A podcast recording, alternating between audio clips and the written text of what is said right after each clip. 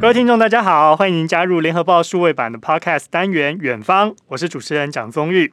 法国宪法委员会五月份决议哦，鼓励地方语言发展，但是反对公立学校采取方言来授课，结果是引爆各地的抗议声浪，要求要修宪。而且呢，法国在去年底才刚通过了禁止口音歧视的法案，为什么对于方言教育又存在疑虑呢？今天远方，我们一起来聊聊。邀请到的是辅仁大学法国语文学系主任沈中恒教授，欢迎沈老师。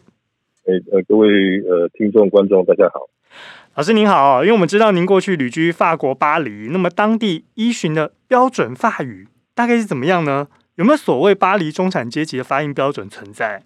呃，好，是的。呃，当然，首先我必须要谢谢那个呃制作单位邀请我来呃针对这个问题来发表这个意见，然后尤其我必须要呃那个感谢那个台大政治系的苏宏达呃苏呃老师，那我都叫他学长，呃非常欢呃非常感谢他呃引荐我呃把这个机会引荐给我。啊，因为两位都是对于旅法的经验都很丰富，而且都是非常了解法国的专家。是是是，我都叫苏宏达学长。哦，当然也很好的缘分。嗯，是。那针对主持人刚才所提的第一个问题，就是说那个口音的问题，有没有巴黎的这个中产阶级的发音？那我想，呃，针对这个问题，我呃，我我想先要说，就是我自己个人。呃，其实呃觉得很幸运，因为我在一个很美好的年代在福大法文系念书，因为我自己是福大法文系毕业的。嗯哼，那我现在也也是在福大法文系服务，然后我担担任系主任。那我真心觉得我在那个民国七十六年到七十九年那段时间念福大法文系是一个很很美好的时光。嗯哼，呃，我为什么会这么说哈？因为我当年的老师。呃，来自世界各地。其实我们呃，就是复旦外语学院有一个非常呃非常优美的这个名声在外，就是我们我们的外语教育是非常的受到大家的肯定。嗯哼。那我当年的老师里面，呃，当然有有法国老师，然后有台湾的老师，但是我们也有很多其他国呃其他国家的老师，例如说我们的那个呃。创系的系主任赵德树神父，他是一个匈牙利人，所以他是所以他的他的发文就有一个很浓厚的南方腔，我也不知道为什么，就是说他他的他的腔调就是听起来就是就是跟其他法国老师不一样啊。嗯哼，那我们我我们这个法文系也有这个呃德国的修女教呃教我们法文课。然后德文系的修女，德国的修女，她的口音当然就呃，她的法文就带着一个德国腔。那更不用说，我们还有越南的老师，我们有这个意大利的老师，呃，意大利籍的老师，然后等等。所以他们每一个人的法文，其实我们都听得出来。当时当学生的时候，都听得出来他们的发音不太一样。嗯，所以说师资阵容就已经相当多元了。呃，所以我在念书的时候，这个很早就。认知到，就是说，法文的口音是可能很多变，有很多变化的。嗯，当然，等上上学之后也，也也也也听老师，呃，在课堂上跟我们说，那个魁北克的发音很恐怖，然后魁北克人讲法文，我我们真的也是听不懂。那但是我我们在这个法文系念书的时候，我们我们并不会去针对这些呃 accent 这些口音去做任何的批判，就是说哦，什么叫好？什么叫不好？我说哦，这个老师讲话是标准法文口音，所以他上的课就比较棒。但是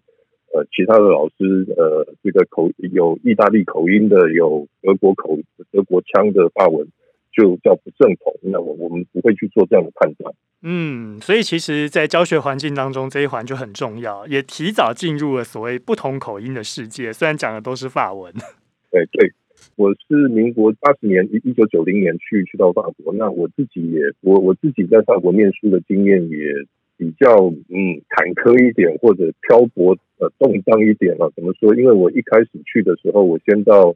法国的东南部阿尔卑斯山山区里面有一个很很美丽的一个乡间小城市叫安息，我们中文翻成安息。嗯哼，这是一个湖畔的一个小小呃小城市。我在那边上了六个月的法文课，然后六个月之后，我就跑到呃，我就又跑到东北角的阿布尔呃斯特拉斯堡，现在呃所谓的欧盟的首都之一。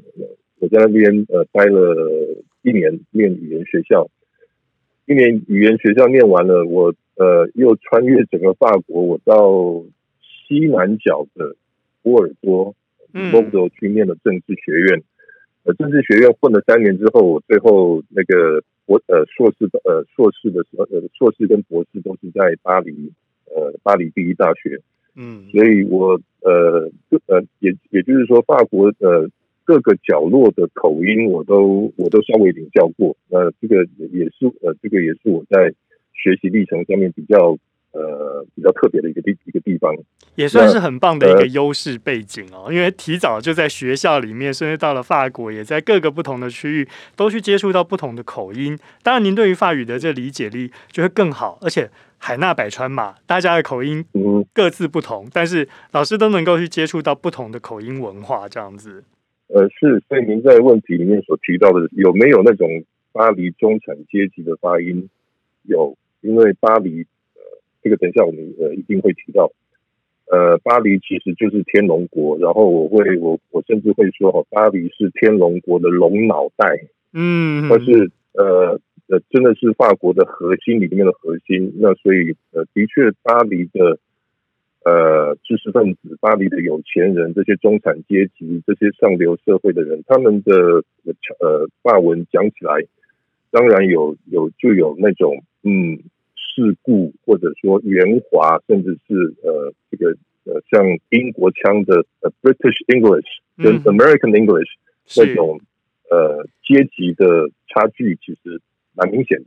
就是所谓的正统之争啦。因为老师说到这个，对我我之前也刚好在英国念书，所以老师跟我讲到这个 British English 跟这个 American English，当然大家也会有很大的差异，虽然存在，但是呢，嗯、发现在英国好像相较于法国。比较没有那么多的这所谓口音的呃歧视也好，或者是争议也好，因为大家可能一听哦，就说啊，知道了你是从威尔斯来的，南边的威尔斯啊，你这腔调是苏格兰腔，所以很好认，因为很多人都听不懂，所以大家就会就是说，哎，相较之下，是不是英文会比法文包容性多了一点？因为英法两个其实距离也不算太远，但是却有在这口音之争上会有很大的差异存在。老师今天跟我们提到这个法国的部分，确实巴黎有这样子的形象存在，当然也会影响到所谓的歧视。老师您自己在巴黎的时候有没有被歧视过？因为口音不够标准，或者是不符合所谓巴黎腔调，而被别人投以异样的眼光呢？呃呃，我想就是呃。对于口音或者说用字遣词或者说呃方言这些问题，那呃因为我是外国人，所以法国人对于外国人跟法国人对于本国人的呃标准其实是不太一样的。那呃呃法呃当然我们外国学生呃其实往往。彼此听，呃呃，彼此听这个大家的法文都可以听得出来，呃，都可以稍微听得出来。哦，你的老师可能是这个讲标准法文的，或者说我们偶尔也碰到一些外国学生讲的这个法文是有腔调的。所以，呃，基本上法国对于外国人如果讲有腔调的法文的话，他们不会，倒不会说很在意，或者说不会去讽呃嘲讽。但是法国对自己法国人那个那个看待的标准就不太一样，因为呃，我们我们今天谈的聊的这个主题，我呃，也许我可以呃给大家一点这个方向感，就是说，因为法国在语言上面，呃，或者在政治上面，它它都有一些蛮呃蛮特别的地方。我觉得呃，大家可能呃以后要观察要看懂法国的文化的话，可能必须要知道说，法国是一个。非常强调中央集权的一个国家，嗯哼，但是这个集是集中的集，是 centralized 的，嗯，它它不是那个 extreme，不是那个集权 dictatorship 那个那个集权，是。法国是一个呃一个高度中央集权，所有的权力通通都被都把握在呃都掌握在呃中央政府的手里，嗯哼，那么这样的一个这样的一个政治传统也也对于它的。语言文化与语言文化政策也呃产生一个相当大的相当大的影响，因为呃像我们刚才说，呃、我我我通常觉得巴呃呃巴黎出呃不仅是呃这个天龙国，它是天龙国的龙脑袋，嗯，那么所以相对来讲，相对于巴黎人、大巴黎地区的这种口音来讲，其他的这些方言或者其他的这些口音，它其实意呃它的意义就是呃农村、乡下、灯咖哦。然后如果呃听你的发文有那种呃有一些 accent 有一些 accent 的话。呃，就呃就呃，马上贴上的标签就是哦，你很可能是乡下来的，你等他来啊，就是天龙国以外都是乡下。对对，你你你你只要出了呃，你只要出了桃桃园盆地，都叫做南部，就就一呃一模一样，就是那种那种呃那种气氛，嗯，就是怂哦，就是等他，嗯哼。但是呃，法国的呃你呃，当然我们今天讨论的主题是那个帮呃。口音，但是除了法国，呃，法国其实除了有口音之外，他们其实还有方很多的呃方言。是。那么，因为等等呃等一下，我们也会讨论到一些方言教育呃政策的问题。对。那、嗯、其实法国现呃法国其实它呃呃至少有五十种方言。那这五十种方言。呃，发音很不一样，用字遣词搞不好都很不一样，然后它的句型结构呃也往往会有蛮大的差别。嗯，虽然说现在在二十一世纪，呃，大概只剩下不到十种左右的方言还算比较活跃一点，但是其他的呃语言基本上，其他的方言基本上都可以这个说是呃消失了。那刚才您提到说您在英国念书，那呃英国。英文也是一个很广大的世界，但是我觉得法文世界、法语区国家，我们还必须要列入呃海外的方言，因为法国有很多的海外省、海外属地。嗯哼，那么这些海外省他们的特殊格式的法文叫做克雷尔克呃克雷尔语。嗯哼，那更不要说我们的这个比利时，它也是法语区，然后比利时人他们在说九十的时候。他们就会用一种比较类似 ninety 的那种说法，他们会说 nonante，嗯哼，但是法文恶名昭彰的九十是四乘以二十加十加科班第十，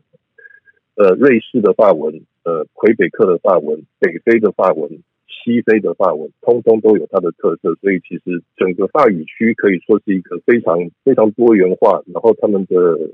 呃这个口音、用字、说法，往往都都都会差别很大。哦，这当然也跟法国的这个在。邻国之间接壤的国家很多，那么语系也很多，当然也会衍生出很多的地方口音。还有老师刚刚讲到这关于方言，还有你不管在用字遣词上，还有你在语法表达结构上，都会有一些差异在哦。我们今天要来探讨关于口音歧视这个部分呢，有提供一些背景资讯给各位听众哦。就是说，根据法国民调公司 IFOP 去年的一项调查，他说有将近六分之一的法国民众曾经被歧视过口音，但是也有很多法国民众他们也坦诚啊，我。过半的民众就说：“我确实就是有口音啊，但是生活上可能会被嘲弄，但职业上也有可能会影响到升迁。那么这个法案呢，最早的背景呢，源自于其实大家已经探讨很久了，但是是因为多次参选法国总统的左派议员梅朗雄，他在二零一八年受访的时候提问的一个地方电台的女记者，她带有南法的口音，诶，就梅朗雄就故意调侃他说：‘你的问题是什么？我听不懂，诶，谁可以用可以理解的法文来问我呢？’哇，就这一不得了。”这个新闻一出，真的是惊动全法国，大家都已经快崩溃了。结果，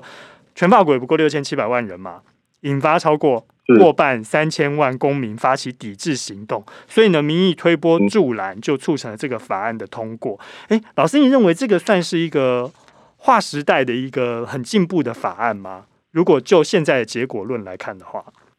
呃，其实这个呃禁止口音歧视的这个方案，我我们可以从很多很多呃角度来来看。那刚才您提到那个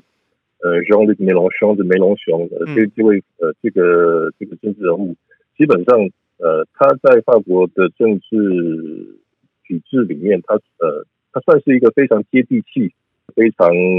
庶民，然后。他也是反体制的一个一个总统的一个一个民意的代言人，但是我觉得他他的这个做法，我我觉得是一个政治操作的失误了。因为通常来讲，如果一个呃一个候总统候选人他想要展现出他接地气的这种呃这种呃轻呃这种态度的话，他其实应该要能够非常接受这些呃地方的方言，嗯，那我觉得这个呃，但是这个法案，我呃，我我们从局外人的角度来看，我们会看到很多很矛盾的地方。那是不是一个划时代的法案？我觉得倒不是，因为呃，基本上我觉得法国对于法语，对于正统法语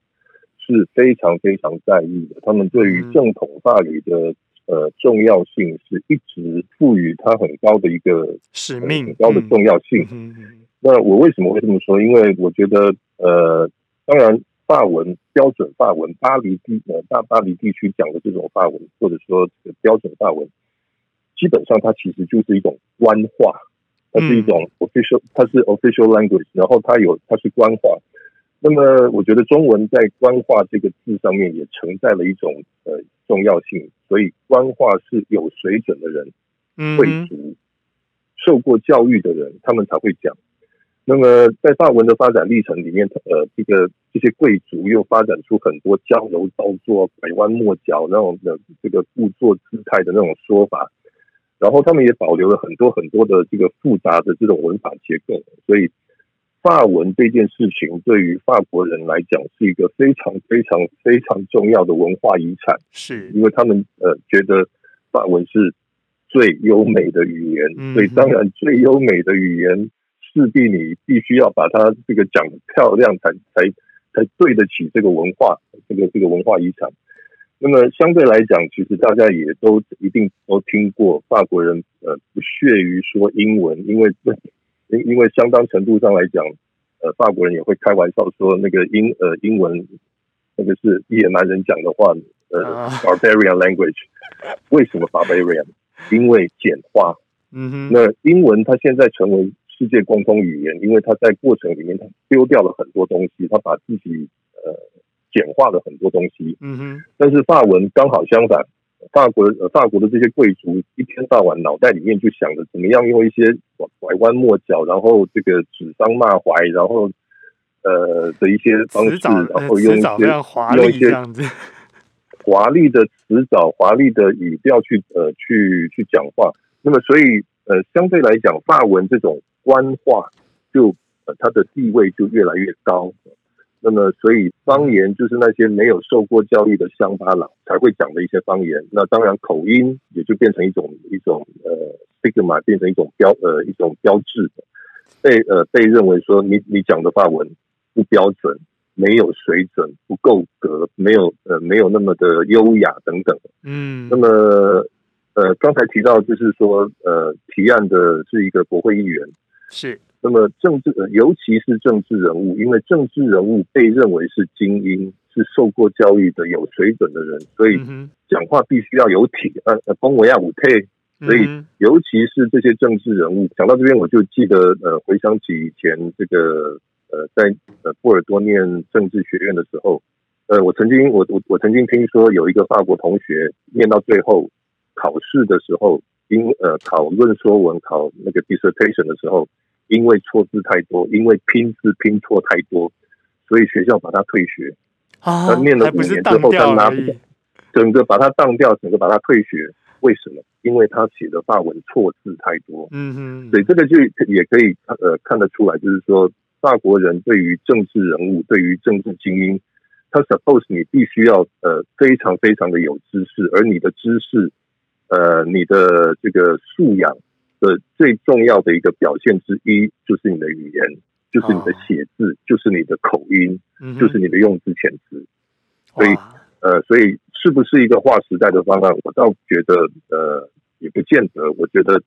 呃，应该呃是凸显出来说，法国他们长期对于语言作为一种文化资产的一种重视。嗯哼。好，所以这样听起来就是说，至少在法律的。人权上是已经获得了一定的保障了，因为现在哦，就是说口音歧视已经被视同是种族歧视的一种，而且呢，劳动法令也已经纳入相关规定，就是说，如果你在工作场域呢口音歧视，我就视同是犯罪行为。至少说，对于一些他在表达方面，或者是说，见他在职场上，他遇到了这样子的口音歧视，他可以获得基本人权的保障。不过，刚刚像老师所提到的，当然是因为他有特定职业、特定身份的关系，可能会被有所要求，比如说，哎，像是。我们媒体的新闻播报人员、记者或者是广播的播音员，当然就会被要求说：“哎，你必须要咬字清楚，让大家多数人都能够理解。但是对于这巴黎腔，是不是要成为所谓的正统法语？是不是地位不容挑战呢？这可能也是我们接下来要探讨的议题哦。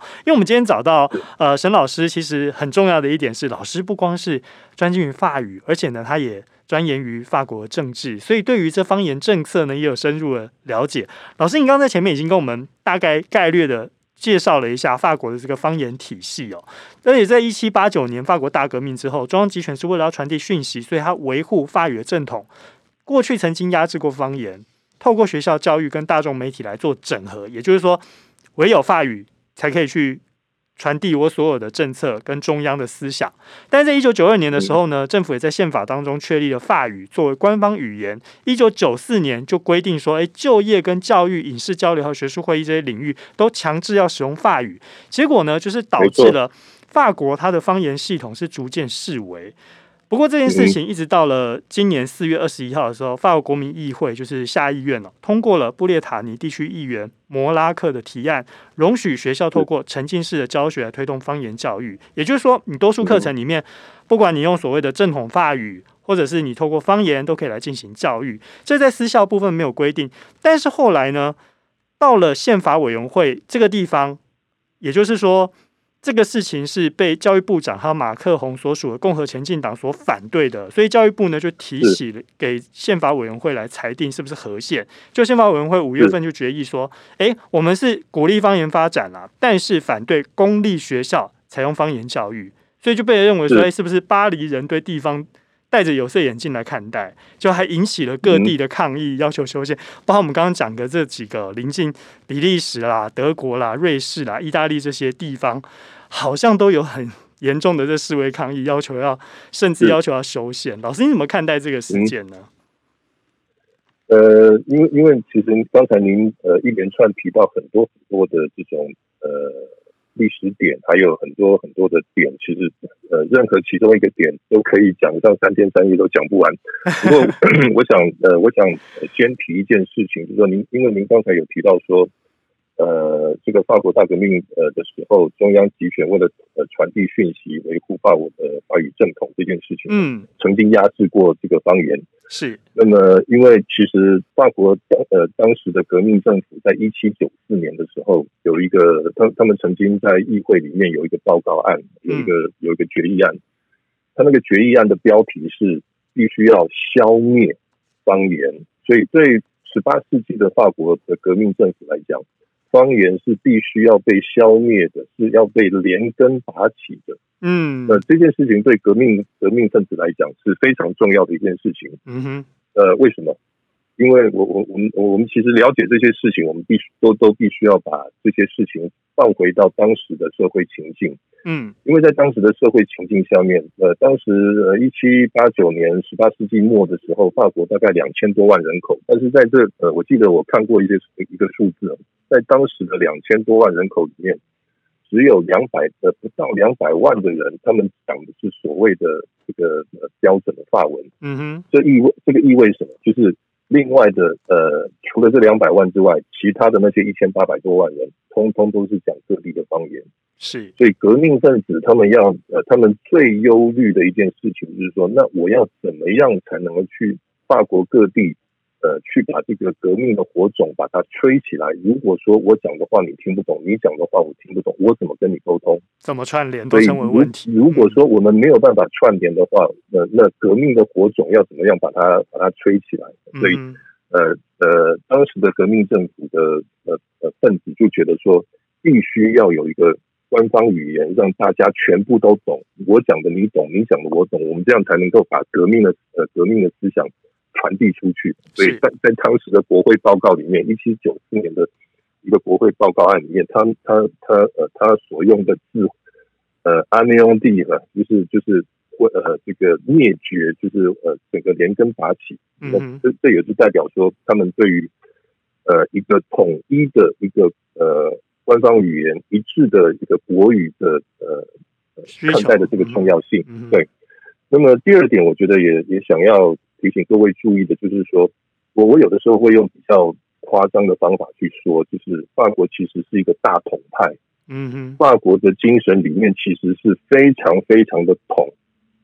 也就是说，他们很不能容忍分 division。嗯哼，所以有了前面的那个思想的这个中央集权的这个集中的脉络，然后对于关呃统一语言的一致一个单一语言的一个需求之后，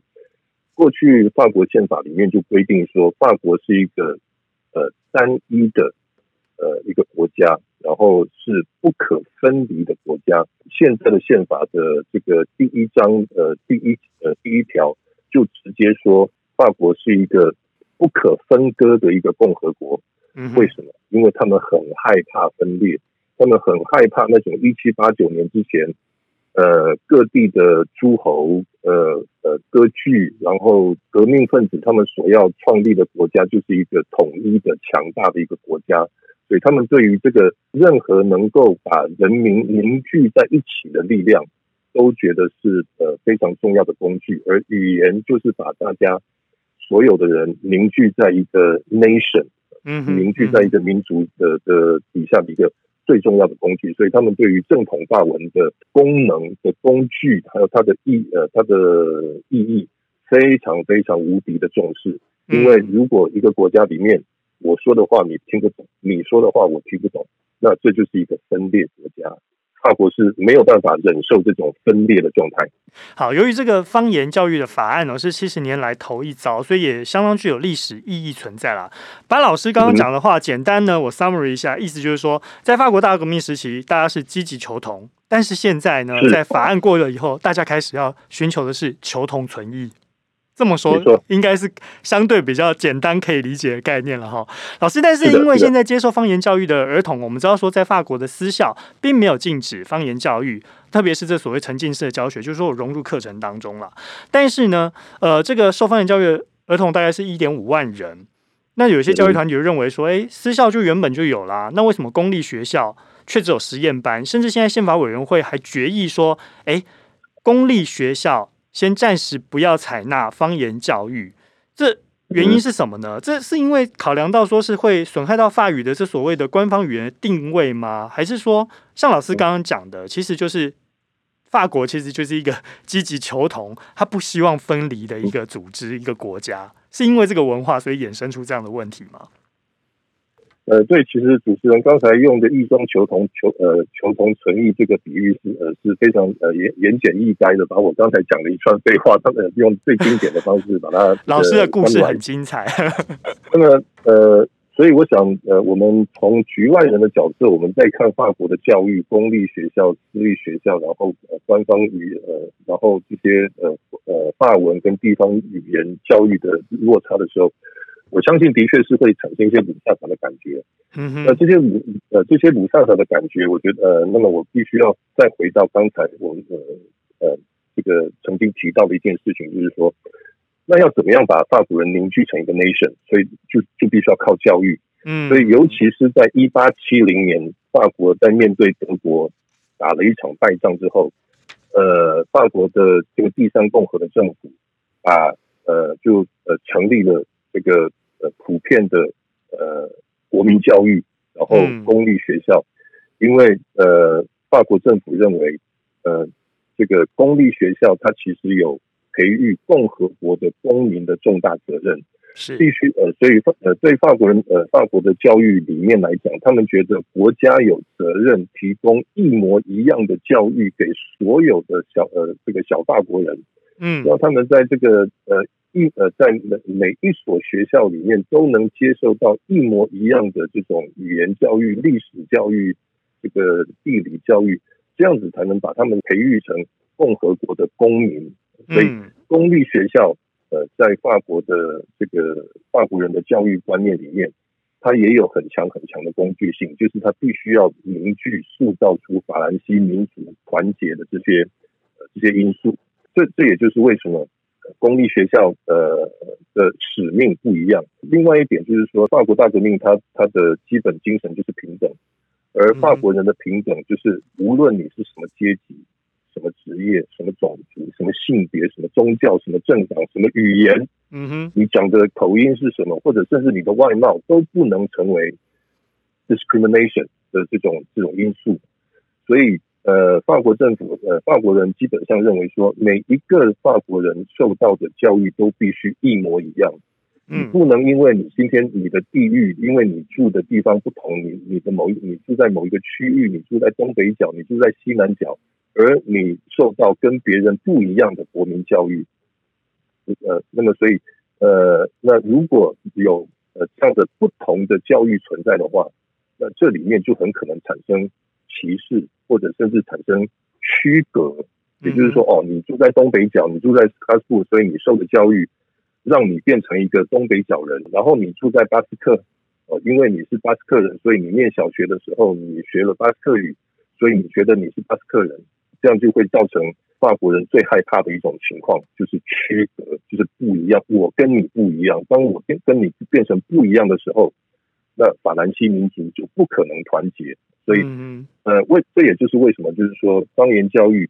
可以在一些体制外的私立学校可以去做类似这种森林小学，因因为其实法国绝大多数的呃国中小甚至大学百分之八十的学校都是公立学校，嗯哼，法国的公立学校的普及率是非常非常高的，嗯，私立学校在法国占的比例非常非常小。所以这些您所提到的这些呃地地地方上的协会，这些 association 或者说这种森林小学，没关系，因为他们只有一点点，他们他们人数不足为惧，所以中央勉强允许他们可以在某种程度范围之内去呃施展一些方言方言教育，但是这这件事情如果变成公立学校也要去做的话。那就兹事体大了，所以呃，所以主持人刚才提到说，法国呃政府在国小教育、在方言教育上面会呃出现这种，我我会说它是首鼠两端，嗯哼，呃或者说它是投鼠忌器的的的的现象的发生。哦，原来是因为公立学校占了八成以上，所以按照老师刚刚所讲的这个体制上。为了要法兰西民族的团结，我必须要从公立学校去着手，确保我法兰西的传统跟团结存在。那么至于私校部分，我们就可以放心，诶，双语多语并行，这样子大家也不会再去攻击说中央政府对于方言教育是完全抵制的这个状态。嗯哦，所以原来因为老师今天跟我们说明了这个背景以后，大家在看这个新闻的时候呢，也就会更加清楚整个事件的脉络。不过呢，当然最后我觉得。大家在台湾相对自由啦，我觉得还是要跟大家讲一个点，就是说语言是一个工具。那么企业如果因为口音而没有录取一个人，你可能失去一个优秀的员工。但是人跟人沟通之间呢，如果因为口音这样的歧视，也有可能造成伤害别人而有失尊重。这是我今天听完老师跟我们分享之后做的一个小小的心得，跟大家分享。老师，你有没有最后什么心得跟我们的听众朋友们分享呢？呃，我想就是说，我我们如果要我我们如果要看懂这个法国呃各级政府、中央政府、地方政府或者宪法委员会的这些跟方言教育或者语言政策上面的一些呃冲突或者落差的话，我我觉得重点就在于说，对法国人来讲，语言重语言政策里面的重中之重，绝对是标准法文，因为标准法文是凝聚法兰西民族统一的核心元素。这是不可否认的，方言也是地方历史文化记忆的一部分，这是我们没有办法磨灭的。嗯，而且呃，现在其实进入二十一世纪的时候，我们当我们呃一方面呃走向全球化的时候，我们有发现，其实我们对于在地化有更更高的呼声。所以法国其实也知道，法国政府也同意，就是方言呃或者这些啊呃这些口音，其实必须要保护，必须要开放，但是。中央政府它往往会怕说：“好，我来保护你，好，我让你稍微发展，你会不会发展过头？”那么，当地方的身呃地方的语言变成一种地方身份认同的一个很呃很重要的因素的时候，会不会滋长了某一些这个分离意识的这种火呃这个火焰？尤其是尤其是科西嘉，尤其是巴斯克。嗯哼，因为有一些方言，其实现在呃开个玩笑，半死不活。那个呃呃，像卡斯布尔，法国东北角的那个他们地方的方言阿尔萨西亚，那个大概会讲的人，平常会呃平常会讲阿尔萨西亚的人大概几百个，但是巴斯克跟呃呃北巴斯还有科西嘉岛那就很不一样，因为呃科西嘉岛是非常非常呃积极的在争取独立的地位。那么呃同时法国政府在欧盟这个架构下面也碰到一样的问题，因为法国在全世界在欧盟到处在那呼喊说啊，你要我我们法文有这个呃就是 specificity 我们法国文化这个法语这个要要保护啊，要这个要呃。不能歧视我们的大文，但是相对来讲，在呃，在他的国内，当他面对到方言呃地方的方言的保护议题的时候，他又不敢，他又怕这个做的太过头，所以呃，其实欧呃法国并没有在第一时间，在一九九九年的时候，他并没有在第一时间就呃核准通过欧盟的一个呃少数族群与地方语言宪章的这个这个事情，也就是说。他怕这个对地方语言保护会过头，那么我最后呃提供一一个小小的观察点，我觉得呃法国的语言呃在法国文呃社会里面